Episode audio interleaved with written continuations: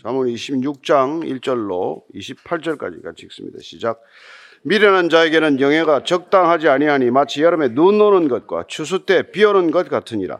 까닭 없는 저주는 참새가 떠도는 것과 제비가 날아가는 것 같이 이루어지지 아니하느니라. 말에게는 채찍이요 나귀에게는 재갈이요 미련한 자의 등에는 막대기니라. 미련한 자의 어리석은 것을 따라 대답하지 말라.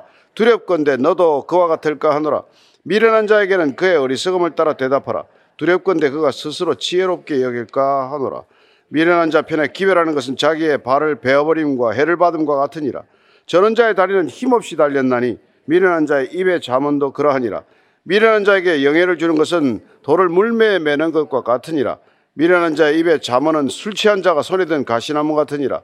장인이 온갖 것을 만들지라도 미련한 자를 고용하는 것은 지나가는 행인을 고용함과 같으니라. 개가 그 토한 것을 도로 먹는 것 같이 미련한 자는 그 미련한 것을 거듭 행하느니라. 내가 스스로 지혜롭게 여기는 자를 보느냐? 그보다 미련한 자에게 오히려 희망이 있느니라.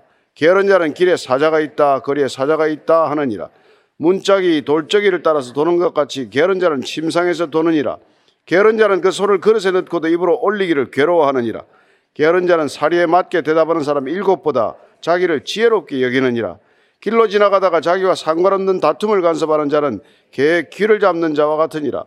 횃불을 던지며 화살을 쏘아서 사람을 죽이는 미친 사람이 있나니 자기의 이웃을 속이고 말하기를 내가 희롱하였노라 하는 자도 그러하니라. 나무가 닿으면 불이 꺼지고 말쟁이가 없어지면 다툼이 쉬느니라. 숯불 위에 숯을 더하는 것과 타는 불에 나무를 더하는 것 같이 다툼을 좋아하는 자는 시비를 일으키느니라. 남의 말하기를 좋아하는 자의 말은 별식과 같아서 뱃속 깊은 데로 내려가느니라. 온유한 입술에 악한 마음은 낮은 은을 입힌 톡이니라. 원수는 입술로는 꾸미고 속으로는 속으로 굽나니 그 말이 좋을지라도 믿지 말 것은 그 마음에 7가지 가정한 것이 있음이니라. 속임으로 그 미움을 감출지라도 그의 악이 회중 앞에 드러나리라. 함정을 파는 자는 그것에 빠질 것이요 돌을 굴리는 자는 도리어 그것에 치이리라. 거짓말하는 자는 자기가 해한 자를 미워하고 아첨하는 입은 패망을 일으키느니라. 아멘. 잠언은 결국 지혜서인 만큼 어리석음과 게으름을 경계하는 것이죠. 그래서 오늘 보면은 쭉 게으른 자들에 대한 경각심을 불러일으키고 또 미련한 자들에 대한 경각심을 불러일으킵니다. 우리가 살아가면서 지혜롭다는 게 얼마나 큰 유익이며 미련하고 게으르다는 게 얼마나 큰 해악인지를 경고하고 있는 것이죠. 1절 2절입니다. 시작. 미련한 자에게는 영예가 적당하지 아니하니 마치 여름에 눈 오는 것과 추수 때 비 오는 것 같으니라. 까닭 없는 저주는 참새가 떠도는 것과 제비가 날아가는 것 같이 이루어지지 아니하니라. 미련한 자들에게 영예가 주어진다. 사실은 그 그릇에 맞지 않는 게 담긴 거나 마찬가지죠. 다룰 수 없는 능력이 없는 자에게 무슨 일이 주어졌거나 자리가 주어졌을 때 이런 일이 생긴다는 거예요. 적당하지 않다, 부적절하다, 비합리적이다, 불합리하다, 그런 얘기예요. 여름에 눈이 오면 뭐 어디 쓸모 있겠어요?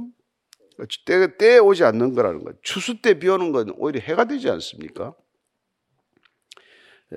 그리고 일 없이 저주하는 것, 근거가 없는 모함이라든지 중상이라든지 비방, 모략하는 것들은 그 참새가 떠돌아다니고 제비가 날아가는 것 같아서 그 나중에 결국은 흔적이 없다는 것입니다. 뭐 당하는 사람은 잠시 아프겠지만 그런 것들을 마음에 담아주지 말라는 거예요.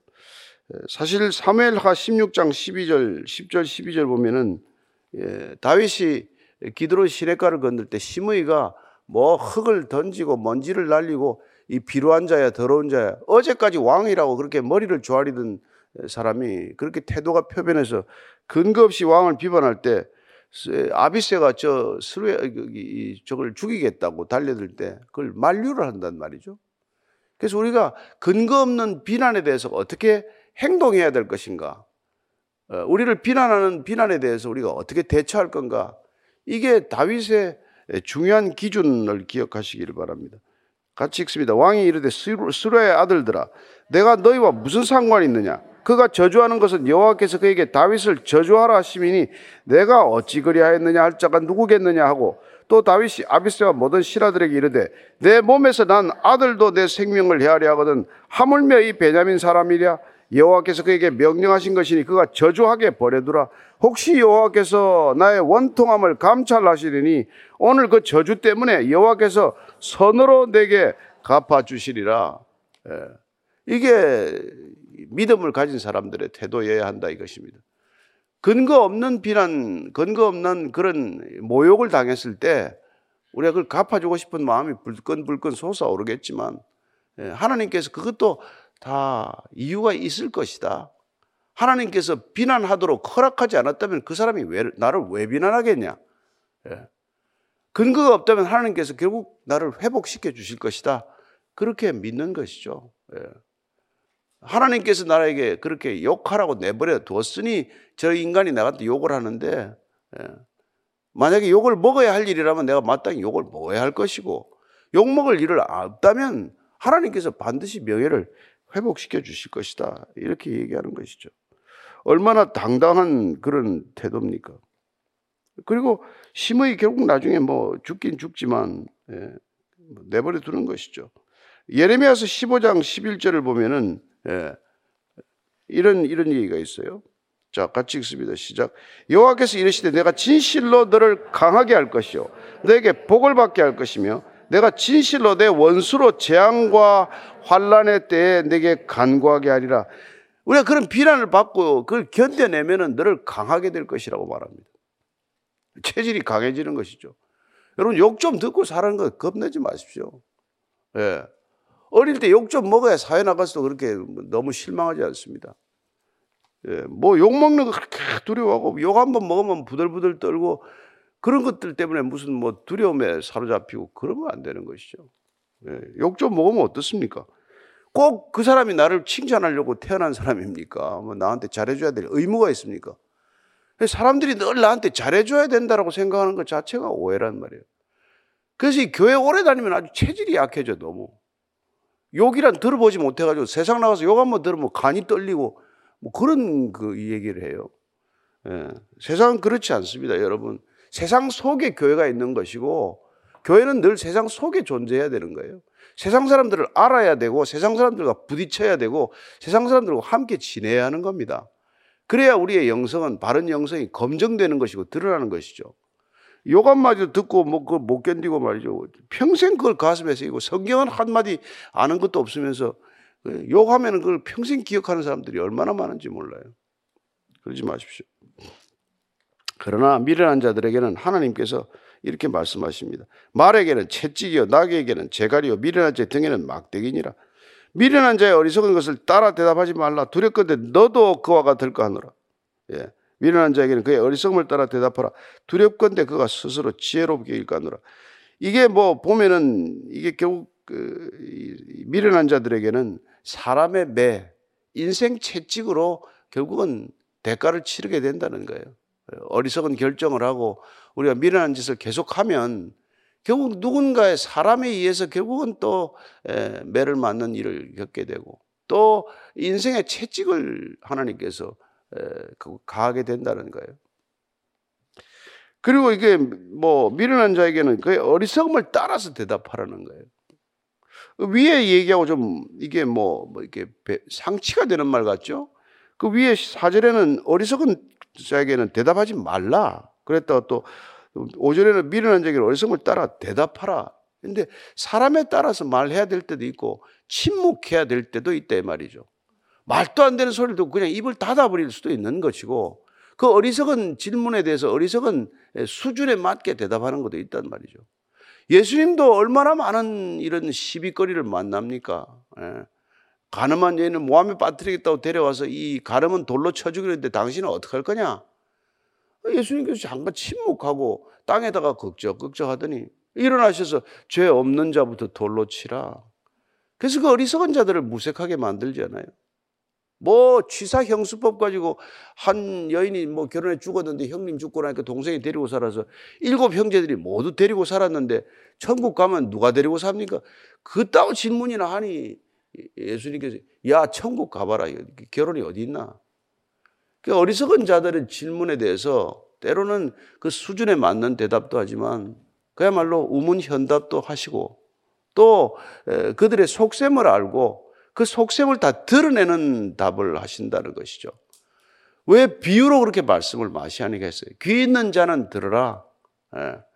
자기 수준으로 알아듣는 게 비유를 알아듣는 방법 아니에요. 그렇죠? 그러니까 비유로 말씀하면은 들리는 자는 들을 것이요 못 듣는 자는 못 들을 것이고, 낮게 해석하는 사람은 얕은 수준의 교훈을 얻을 것이고, 높고 깊은 해석을 하는 사람들은 또 깊은 그런 교훈을 얻는 것 아니겠어요? 그렇다는 것이죠. 자, 6절, 7절, 8절, 9절, 10절 쭉 같이 읽겠습니다. 시작. 미련한 자 편에 기별하는 것은 자기의 발을 베어버림과 해를 받음과 같으니라. 저런 자의 다리는 힘없이 달렸나니 미련한 자의 입의 잠언도 그러하니라. 미련한 자에게 영예를 주는 것은 돌을 물매에 매는 것과 같으니라. 미련한 자의 입의 잠언은 술 취한 자가 손에 든 가시나무 같으니라. 장인이 온갖 것을 만들지라도 미련한 자를 고용하는 것은 지나가는 행인을 고용하는 것과 같으니라. 이 미련한 자에게 지금 그 사람들에게 메시지를 맡기면 큰일 난다는 것이죠. 미련한 자를 메신저로 쓰지 말아라. 그 편에다가 뭘 소식을 전하면은 잘 안 전해질 가능성이 많지 않습니까? 아니면 엉뚱한 게 전한다든지 뭐 반대로 전한다든지 그런 일이 있죠. 그래서 한 나라의 대사를 파견하는 건 어떻습니까? 정말 신중해야 되는 것이죠. 나라의 전권을 가지고 나라의 한 나라의 백성들을 대표하는 자리인데 가서 헛소리하고 잘못 얘기하면 보통 일이 아니잖아요. 나라 전체의 국격을 떨어뜨리고 나라 전체를 위기에 빠뜨리는 그런 메신저가 되고 마는 것 아닙니까? 그런 사람들이 입에서는 무슨 얘기를 해봐야 아무 가르침이 안 된다는 것입니다. 그리고 그런 자들에게 명예로운 걸 주는 건 물매에 돌을 매는 것과 같아요. 돌은 물매에 넣어서 던지는 겁니다. 그래서 날아가서 뭐 골리앗도 쓰러뜨리고 하는 거 아닙니까? 근데 미련한 자에게 영예를 주면 그 돌을 물매에 매가지고 아무것도 못 쓰게 만들어버리는 그런 일이 생기는 것이죠. 그리고 미련한 자의 입에서는 뭐 가시나무를 휘두른 거나 마찬가지다. 남에게 얼마나 큰 피해를 주는지 모릅니다. 어리석은 입술, 어리석은 자의 말을 통해서는 그런 일들이 일어나는 것이죠. 장인이 온, 예레미야서에 보면은요, 예레미야서 23장 16절입니다. 거짓 선지자들에게 이런 걸 맡겨서 문제가 생기는 거예요. 성경이 여러분 이단손에 들어가면 이게 얼마나 큰 흉기나 마찬가지입니까? 이 좋은 하나님의 말씀도 이단들이 쓰기 시작하면은 얼마나 많은 영혼들이 그야말로 참 파멸에 이릅니까? 그래서 23장 16절입니다. 만군의 여호와께서 이와 같이 말씀하시되 너에게 예언하는 선지자들의 말을 듣지 말라. 그들은 너에게 헛된 것을 가르치나니 그들이 말한 묵시는 자기 마음으로 말미암은 것이요 여호와의 입에서 나온 것이 아니니라. 제 생각에서 나온 것들을 하나님의 말씀으로 전하다가 얼마나 많은 피해를 났습니까? 그래서 마태복음 23장 15절 보면은 이런 자들이 있다는 거예요. 화 있을진저 외식하는 서기관들과 바리새인들이여 너희는 교인 한 사람을 얻기 위하여 바다와 육지를 두루 다니다가 생기면 너희보다 배나 악한 자를 만든다는 것입니다. 잘못 우리가 이게 이단에 끌려가면은 이런 일이 생기는 것이죠. 그래서 비인부전이라는 말이 있어요. 비인부전. 인격이 안 된 사람한테 이런 걸 전하면 안 된다는 거예요. 예. 그 옛날에 저기 저 한나라 때 가장 글씨를 잘 썼던 사람, 해서, 초서, 예서 이런 걸 예술적 서체로 완성한 사람이 왕희지라는 사람이 했던 제자들에게 한 말이 비인부전이다. 예. 인격이 안 된 사람한테는 이게 뭘 전수하면 안 된다는 거예요. 비기를, 기술을 전수하면 안 된다 그런 뜻이에요. 가르치면 뭐하냐. 악한 사람한테 손에 들어가면은 더 엉뚱한 일이 생기는데. 그러니까 인간 덜 된 사람들이 성경만 가지고 자기 뜻에 맞는 말만 이렇게 편집을 해서 사람들 속을 속속 빼먹는 그런 악한 인간들이 생기는 것이죠. 예. 11절 12절입니다. 시작. 개가 그 토한 것을 도로 먹는 것 같이 미련한 자는 그 미련한 것을 거듭 행하느니라. 내가 스스로 지혜롭게 여기는 자를 보느냐? 그보다 미련한 자에게 오히려 희망이 있느니라. 개가 토한 것을 도로 먹는 거 얼마나 이게 생각하기도 끔찍한 일입니까? 근데 미련한 사람이 미련한 짓을 반복하는 것, 지혜로운 사람은 미련한 짓을 한번 할 수는 있겠죠. 그러나 그걸 다시 번복하는 자가 되는 것이죠. 그 미련한 반복과 지혜로운 번복은 늘 머릿속에 새겨둬야 될 대비되는 삶의 방식이라는 것입니다. 미련한 자는 계속 같은 짓을 반복하는 사람이고, 지혜로운 사람은 한 번 미련한 짓을 할 수는 있지만 두 번, 세 번 반복하지 않고 자신을 번복하는 거란 말이에요. 성경은 우리를 번복하기 위한 책이라서 불편하다 이 말이죠. 예. 어리석은 사람들에게는 성경이 얼마나 불편합니까? 예. 그러나 베드로후서 보면은 그 말씀을 가지고 이 말씀으로 다시 얘기하는 것을 봅니다. 예. 베드로후서 2장 20절에서 22절까지 한번 읽겠습니다. 시작. 만일 그들이 우리 주 대신 구주 예수 그리스도를 알므로 세상의 더러움을 피한 후에 다시 그 중에 얽매이고 지면 그 나중 형편이 처음보다 더 심하리니 의의 도를 안 후에 받은 거룩한 명령을 저버리는 것보다 알지 못하는 것이 도리어 그들에게 나으니라. 참된 속담에 이르기를 개가 그 토하였던 것에 돌아가고 돼지가 씻었다가 더러운 구덩이에 돌아 누웠다 하는 말이 그들에게 응하였도다. 이거 예수 믿고 무슨 교회 다니고 실컷 사람 됐나 했더니 또 개가 토한 것을 먹듯이 옛날에 악으로 돌아가고 죄로 돌아가는 걸 이렇게 지금 얘기하는 거예요. 나중 형편이 더 안 좋게 되는 이런 일들이 있다는 것입니다. 어리석은 사람들은 그렇게 또 돌아간단 말이죠. 우리가 믿는다는 것은 전적으로 우리 삶의 중심을 이제 내가 믿는 분에게로 옮겼기 때문에 더 이상 내가 가졌던 옛사람이나 옛 습성으로 돌아가지 않는 걸 뜻하는 거 아닙니까? 연말에 조심하셔야 합니다. 연말에 지금 약속은 많아지고 자칫하면 실수가 많아질 수 있잖아요. 오랜만에 만난 사람과도 자칫 대화에도 또 이렇게 실수할 수가 있고 또 먹고 마시다가 또 실수할 수도 있고. 너무 그렇게 많이 약속 안 잡지 마십시오. 게으른 자는 길에 사자가 있다. 그래 사자가 있다느니라. 같이 읽읍시다. 문짝이 돌적이를 따라서 도는 것 같이 게으른 자는 침상에서 도느니라. 게으른 자는 그 손을 그릇에 넣고도 입으로 올리기를 괴로워하느니라. 게으른 자는 사리에 맞게 대답하는 사람이 일곱보다 자기를 지혜롭게 여기느니라. 미련한 자들이나 게으른 자들이나 사실은 큰 차이 없어요. 예. 미련한 자들은 게으른 자들이고 게으른 자들은 또 미련하기 짝이 없고, 그래서 이 게으른 자들은 길에 사자가 있다, 거리에 사자가 있다, 나가서는 안 된다, 그리고는 집에서 뒹굴뒹굴 하는 거예요. 그래서 문짝이 돌적이를 따라 도는 것 같이, 그 돌적이에서 문이 이렇게 골 따라서 도는 것 아니에요. 꼼짝 않고 거기서 그냥 침상에서 뒹굴뒹굴 한다는 거예요. 그리고 손을 그릇에 넣고도 입으로 올리기를 괴로워한다. 마지막 수고를 안 하는 것이죠. 끝까지 수고해야 할 일을 수고, 자기가 할 일을 안 하는 것이죠. 누가 입에 떠먹여주기를 기다리는 겁니까? 그런 사람들은 사리에 맞게 대답한 사람들 일곱보다 또 자기를 더 지혜롭게 여긴대. 게으른 주제에. 자기를 몰라도 이렇게 모른다는 겁니다. 어리석은 사람들은 자기의 어리석음을 모르고 게으른 사람들은 자기의 게으름을 또 모른다는 거예요. 왜 밥을 안 떠먹지도 않고 그냥 너 떠먹여 주지 않나 기다리는 것이죠.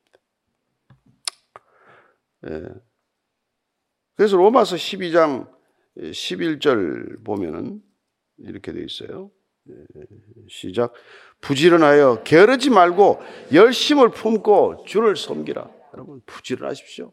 열심을 품고 주를 섬기면은 게으를 시간이 없어요.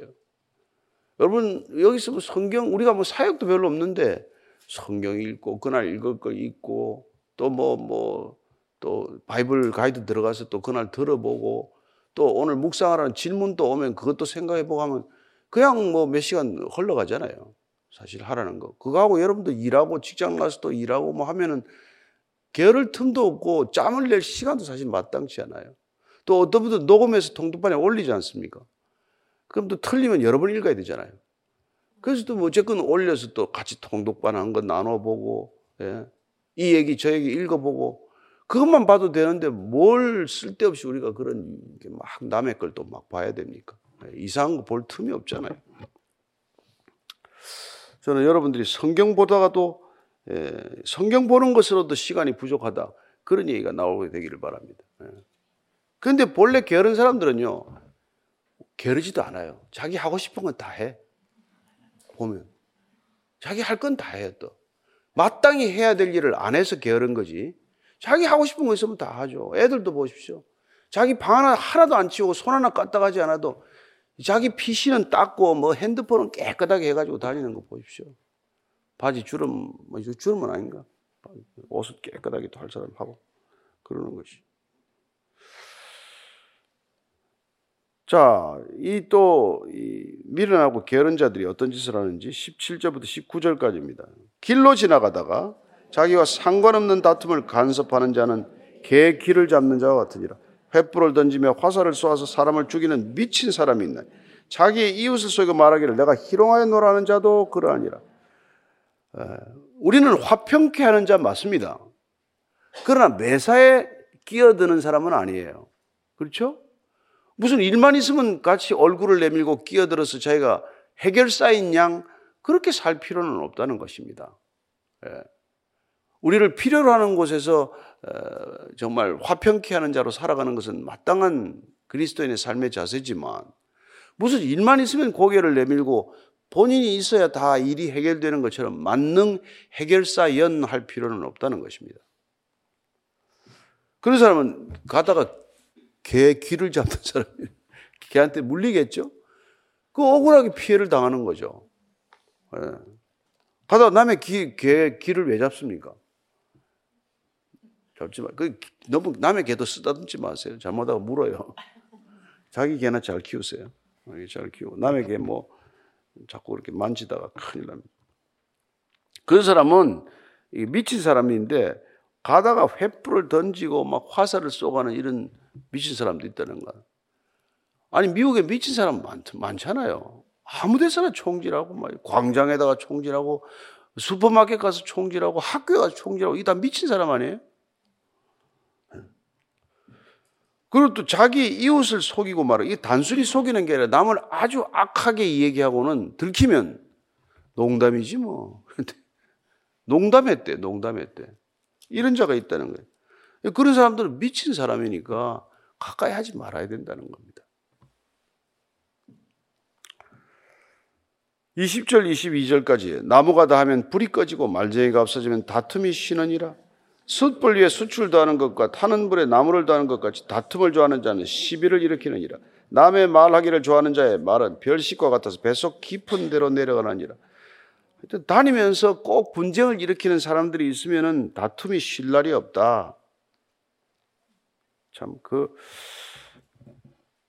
그래서 로마서 16장 17절을 보면 그런 사람들은 떠나래, 떠나버려요. 옆에서 계속 분쟁을 일으키는 사람들이 있으면 상대를 하지 말라는 거예요. 같이 읽습니다. 형제들아, 내가 너희를 권하노니 너희가 배운 교훈을 거슬러 분쟁을 일으키거나 거치게 하는 자들을 살피고 그들에게서 떠나라.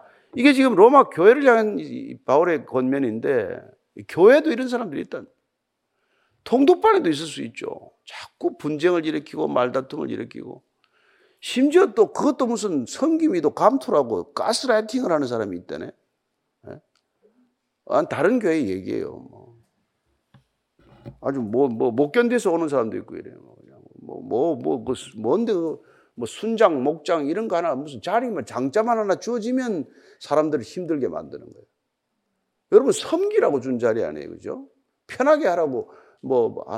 중국 자리는 아니지만 어쨌건 우리가 가야 할 목적과 방향이 말씀을 같이 나누는 거지 그 사람 사사로운 일에 간섭하거나 개입하거나 그 사람을 내 뜻대로 움직이고 좌지우지하려고 하는 건 아니란 말이에요. 그런데 인간의 죄인들의 권력욕은 두세 사람이 모여도 꼭 그 사람을 내 마음대로 내 의지대로 끌고 가고자 한단 말이죠. 그래서 그건 경계해야 된다. 그런 일이 있어서는 안 된다. 또 남의 말하기를 좋아하는 사람은 듣는 걸 좋아해서도 안 돼요. 인간의 본성이 그런 얘기를 들으면 그게 배속 깊이 내려간대. 성경 말씀은 잘 안 들려도 그런 얘기 쏙쏙 귀에 들어오거든요. 그래서 아주 오래 기억이 돼요. 그래서 참 그걸 잘 이용해서 얼마나 악한 선전, 악한 메시지를 많이 퍼뜨립니까? 그런 건 또 귀에 얼른 들어오고 한번 들어오면 오래 잊히지 않고 배속 깊이 박혀 있다는 거예요. 참. 그래서 어떻게 보면 우리가 이 세상 이렇게 듣지 말아야 할 부적절한 메시지를 씻기 위해서 그걸 뱃속에서 다 꺼집어내서 배 밖으로 나가도록 하기 위해서 뱃속에 더 많은 선한 말, 생명의 말씀으로 채워야 할 줄로 믿습니다. 예. 그래서 뭐 옛날 어른들은 더러운 소리를 들으면 집에 와서 기를 씻었다 그러지 않아요? 뭐 허부 소유라는 사람이 뭐 그 더러운 얘기를 나가서 감투 쓰라고 그랬다고 내가 더러운 얘기 들었다고 집에 가서 기를 씻었다는 얘기가 있는데, 우리 옛날에 어른들은 그런 일을 했죠. 우리는 뭐 더러운 말을 들으면은, 더러운 메시지가 우리 안에 왔으면은 성경을 한 번 더 읽게 되기를 바랍니다. 안 좋은 대화를 하고 왔으면 성경을 30분 헛소리하고 왔으면 와서 30분 1시간 성경을 읽어서 그 소리를 다 씻어내기를 바랍니다. 자, 쭉 읽습니다. 23절부터. 온유한 입술에 악한 마음은 낮은 은을 입힌 톡이니라. 원수는 입술로는 꾸미고 속으로는 속임을 품나니 그 말이 좋을지라도 믿지 말 것은 그 마음에 7가지 가증한 것이 있음이니라. 속임으로 그 미움을 감출지라도 그의 악이 회중 앞에 드러나니라. 참 좋은 말 아무리 해도 말이죠, 그거는 뭐 안에 속에는 아주 악을 품고 입으로는 뭐 좋은 얘기를 그렇게 많이 하는 사람들이 있지 않습니까? 사기치는 사람, 남을 음해하는 사람, 심지어 뭐 하나님 얘기를 입에 달고 예수님 얘기를 해도 속에는 악한 동기를 품고 그 얘기를 얼마든지 할 수 있는 것 아니에요? 그러니까 우리가 이 종교라고 하는 게 얼마나 무서운 아편인지 그런 얘기를 하는 사람이 있지 않습니까? 진짜 조심해야 돼요. 양두구육이 뭡니까? 양을 걸어놓고 개고기 파는 사람을 얘기하는데 얼굴로는 항상 미소를 짓고 다니는데 속에는 칼을 품었는지 음욕을 품었는지 모를 사람들이 얼마나 많아요. 사람들 함부로 판단하지 말고 그 온유한 입술이라고만 해서 우리가 그 사람이 온유하다고만 볼 수는 없단 말이죠. 그 사람이 무슨 성경을 전한다고 해서 꼭 그 사람이 좋은 사람이라고 말할 수 없는 것처럼 속으로는 늘 그럴 수 있다는 것입니다. 그러나 그런 사람들은 하나님이 이렇게 해결을 하신다죠. 27절, 28절 읽고 마칩니다. 함정을 파는 자는 그것에 빠질 것이요 돌을 굴리는 자는 도리어 그것에 치리라. 거짓말하는 자는 자기가 해한 자를 미워하고 아첨하는 입은 패망을 일으키느니라. 아멘. 하나님께서 결국은 그들이 자기가 판 무덤에 자기가 갇힐 것이요. 우리가 하만과 모르드게 얘기를 알지만 에스더서에 나오는 모르드게가 결국 하만이 만든 장대에 달려 죽는 게 아니라 모르드게를 매달아 죽이겠다고 만든 장대에 하만 자신이 매달려 죽는 것처럼 우리가 악을 씨앗으로 뿌린 자들은 그 악을 본인이 결국은 거두게 될 것이라는 것을 우리가 믿고 이 땅 가운데 선으로 악을 이기시는 여러분이 되기를 축원합니다. 오늘도 여러분들의 선으로 하나님과의 의로 이 세상을 이겨내는 저와 여러분 되기를 축복합니다.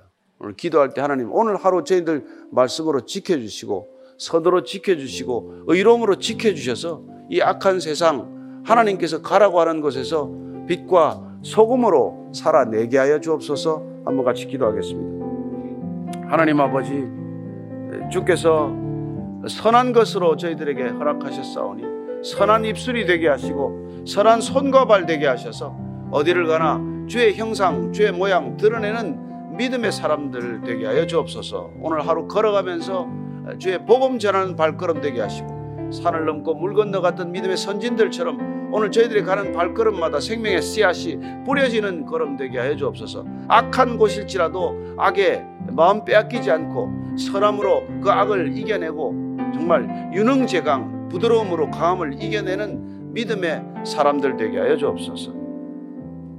주님, 오늘 주신 이 잠언 말씀 가운데 한 절 말씀이라도 저희들의 오늘 삶 가운데 응하게 하시고 성취되게 하여 주옵소서.